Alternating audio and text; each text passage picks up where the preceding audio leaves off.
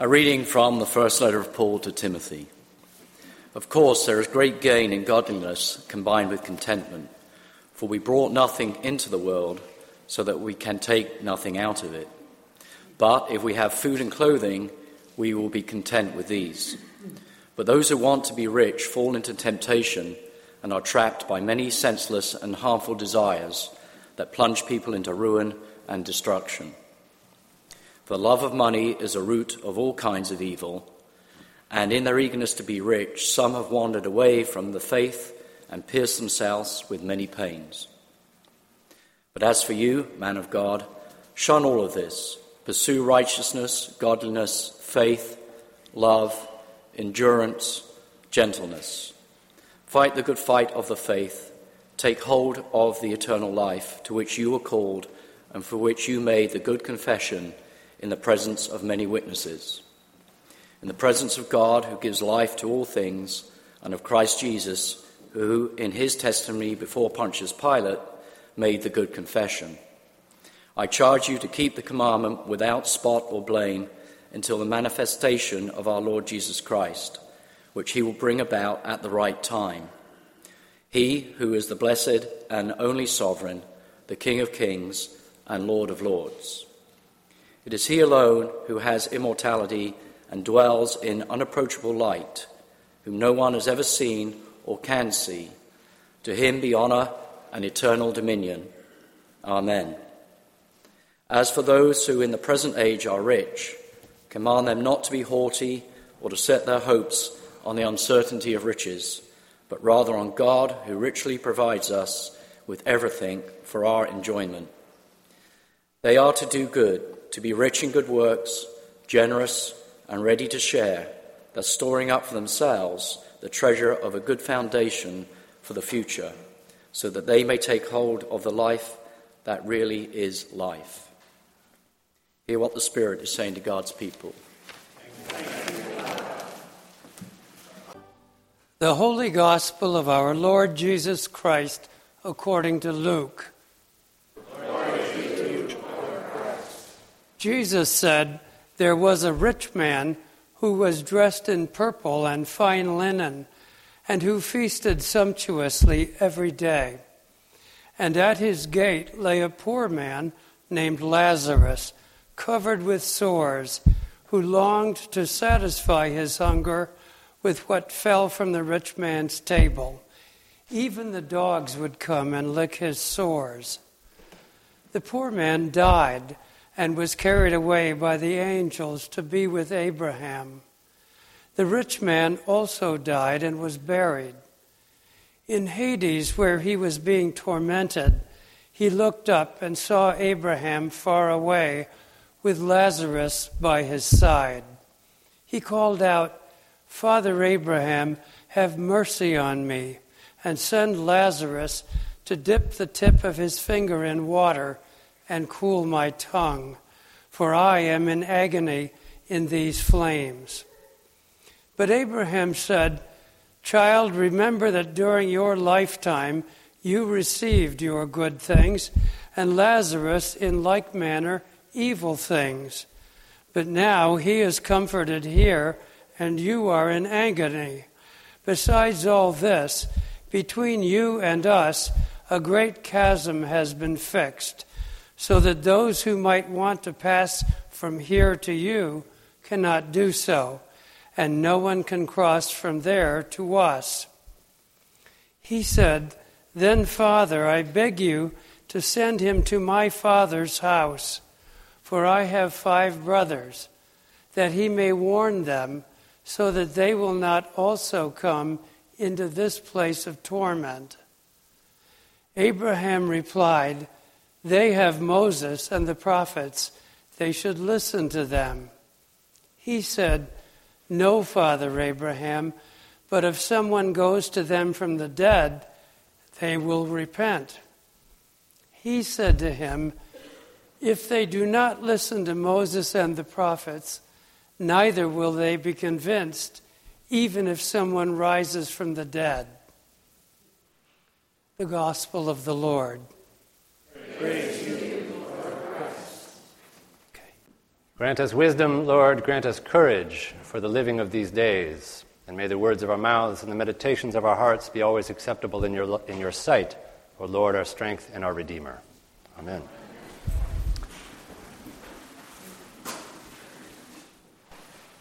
While I was driving into work this morning, as the sun was still rising, coming up Lagunitas here, a deer crossed the road in front of me. As is frequently the case at dawn and at dusk, there are many deer about, and we see them commonly on the roads in Marin. Uh, but I was reminded as I saw it of the great poet and scholar Robert Graves, who in the middle of the last century wrote his seminal critical work, which is called The White Goddess. And the subtitle is A History of Poetic Myth a little light reading for you if you haven't got anything going. Uh, in it, Graves identifies the deer in Roman mythology as the symbol of wisdom, uh, associated with the goddess Diana, who is the goddess of the hunt. And she seeks and pursues the deer, which is wisdom. But the deer is clever and hides in the thicket. And so the hunter has to seek and work and pursue wisdom, and it's a difficult task, as it is hunting deer in the thickets. Um, Graves concludes that this is a lesson for us about how to read poetry because poetry says one thing on the surface, but the surface is really the thicket of language, and what is concealed in the thicket is the meaning that the poet attempts to convey.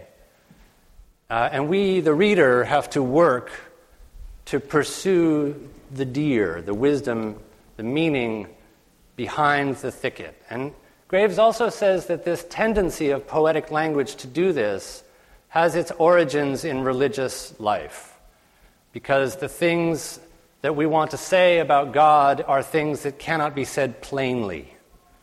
They have to be said using a thicket of language that we, the listeners, the hearers, the people at prayer, have to d- unentangle uh, and hunt and pursue the wisdom concealed in the stories and the texts of our tradition. So it is when we read Scripture we make a mistake if we think that the scripture says plainly what there is to say about God. We might make an analogy between scripture and, say, for example, a cookbook, wherein it's not enough. I mean, it might be interesting just to read the recipe, but that's not really the purpose of the book. The recipe is there to inform you how to make and share and savor delicious food, right? So when we read scripture, we have to do a little work to pursue the deer in the thicket, or looking at it maybe another way, a little work to cook what is nourishing and share and feed ourselves with what is there. So, today's story from the Gospel of Luke is a story that is archetypal in the ancient world. Ex- stories like it exist in other places in Scripture and in other ancient sources, and they continue to this day. It's a reversal of fortune story. There was a poor man and there was a rich man, and then later the rich man was poor and the poor man was rich. Ta da! It's hard to know exactly what we're supposed to take from this story. But I think it would be a little bit like just reading the recipe if all we took from the story was that somehow between this world and the next, God is going to reverse the fortunes of all the people. So that those who are rich now will suffer then, and those who are poor now will be in abundance then. I don't think that's the proper use of this text. The meaning making that we seek is something that we have to do together. It's something that the tradition of the church teaches us happens in community, collectively. So I have only I can only see through one part of the thicket and you bring your own viewpoint and your own angle and we work together to understand uh, to develop a common understanding of the stories of our tradition and sometimes we scratch our heads a little bit and think, well, what would that look like? What would it be like for us to, to all be together understanding the meaning, the difficult meaning of these texts?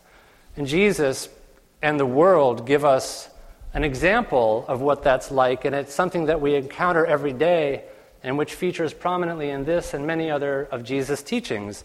And that example is money. Everybody knows what money means. But the value of money is something that we have constructed for ourselves. It's been millennia in the making.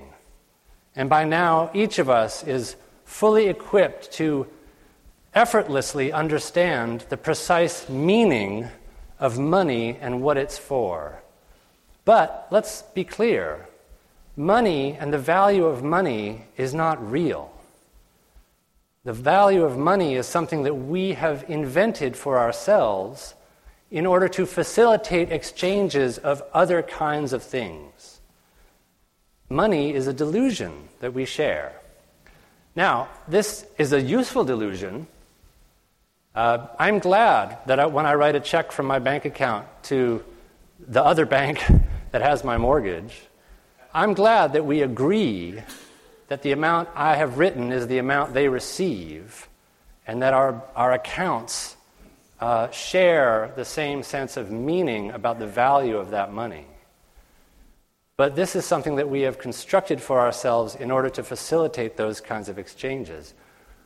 We are less skilled and less acclimated to the construction of the things that are valuable in the kingdom of God. The things which Scripture tells us are actually real, the things that predate our existence, the things which, are, uh, which exist in nature, and the things which characterize the real value of our life together here on earth and in the world to come. If all the money on earth were to disappear tomorrow, we would still be able to love. If all the money on earth were to disappear tomorrow, we would still find it within ourselves to be generous. If all the money on earth were to disappear tomorrow, we could still care for one another. And if all the money on earth were to disappear tomorrow, we could still find a community of relationship among one another as sisters and brothers in the family of God. In the ancient world, there was a tremendous gap between those with wealth and those with nothing. And the gap, as the story from Jesus articulates so well, was unbridgeable. There was no way to work yourself out of poverty.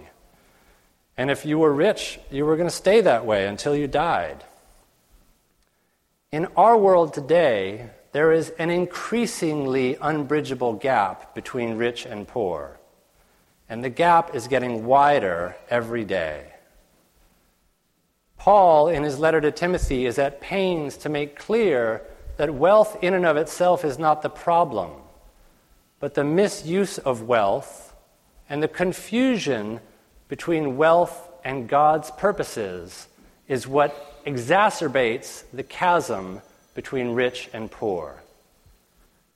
So, Paul says that those of us who are rich, and let's be clear, if we're here in this room together today, by any reasonable global measurement, we are among the richest people that have ever lived. Those of us who are rich have a greater obligation for taking care to make sure that that chasm does not continue to widen. But it's not just because we have the money.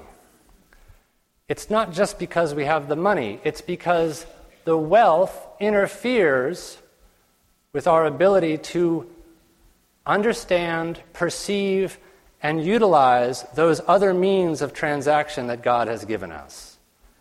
Our wealth makes it possible for us to live in a world where we believe that our wealth provides us with the things that, as Paul says, God actually gives us, and which are properly owned when we also give to others. The real world, the kingdom of God, is the world in which what is received is also shared. So, the example of how we make common meaning and value with money is a way that we can learn about how to make common meaning and value with generosity and mercy and love. I want to offer a, a small example that I read in the newspaper this last week uh, that I think illustrates this principle pretty well. Uh, a man whose name escapes me right now, but he's the CEO of the Panera Bread Company. It's a chain of bread stores, and they make bread. Significantly for us in our religious tradition, that is the item for sale in their chain of, of stores bread made by the Panera Bread Company, the CEO of which last week embarked on a little experiment in which he tried to eat on the uh, equivalent cash value of what a person on food stamps receives every week. He tried to eat on the equivalent cash value of food stamps. You know what he discovered? He couldn't do it. You get about $4 a day to eat when you're on food stamps. And the CEO of a company that makes bread said and wrote an article about this on CNN, and he said, I thought I knew what it was to be hungry before I tried to live for a week on food stamps. Turns out I didn't know a thing about what it was to be hungry. This man offers us a lesson about what Jesus is getting at in the story of Lazarus and the rich man. The rich man's sin is not his wealth, it's his inability to see Lazarus as another human being. The rich man regards Lazarus as a unit of exchange whose value is in relieving his own suffering. He says, Oh, Father Abraham, he doesn't even speak directly to Lazarus, you notice. Oh, Father Abraham, send Lazarus with some water to cool my tongue. The rich man cannot, for his own attachment to his wealth, cannot see Lazarus as another human being, another child of God, beloved of God, and to whom the rich man is related by dint of being part of the common human family. John Chrysostom who was the bishop of Constantinople in the fourth century and a great theologian in the church, commenting on this passage says, Why Abraham? Why not Moses or Noah or Adam? Or why not God himself? Why is Lazarus cradled in the bosom of Abraham? And he says it's because Abraham showed hospitality to strangers. Abraham was generous to strangers. Abraham forced his hospitality on people just passing by his tent. Hey, you, come over here and share what food I have. If you went to our parish weekend a couple of weeks ago, the, at the closing Eucharist, we, we read from Paul's letter to the Romans, in which he says the first priority for the churches to contribute to the needs of the saints, and the second priority is to extend hospitality to strangers. And the third priority is to feed your enemies, thereby making reconciliation with them. These are the currencies of exchange in God's kingdom and the common effort of making meaning, and not just meaning, but making a real life that God calls us to. And in Jesus, all these things are revealed in their perfection because he gave not only of his abundance, but he gave his own life for the sake of each of us. Therefore, setting the perfect example of what it means to live in imitation of God, who gives without asking in return. The model of exchange in God's kingdom is there for us to participate in, and by our collective efforts, as we strive more and more together to achieve a common understanding and common participation in the life of God, we more and more close that gap between rich and poor and between those who suffer and those who are in abundance. And each of us is both of those people, needing both the, the, the generosity that the rich man misses and also the generosity that Lazarus receives from Abraham. So, in our practice, in our daily living, keeping in mind the opportunity that we have to exchange on the market of God's kingdom with the currencies of generosity, love, mercy, forgiveness. Let each of us daily trade on that market and grow God's kingdom until the whole world knows God's abundance. In Jesus' name, amen.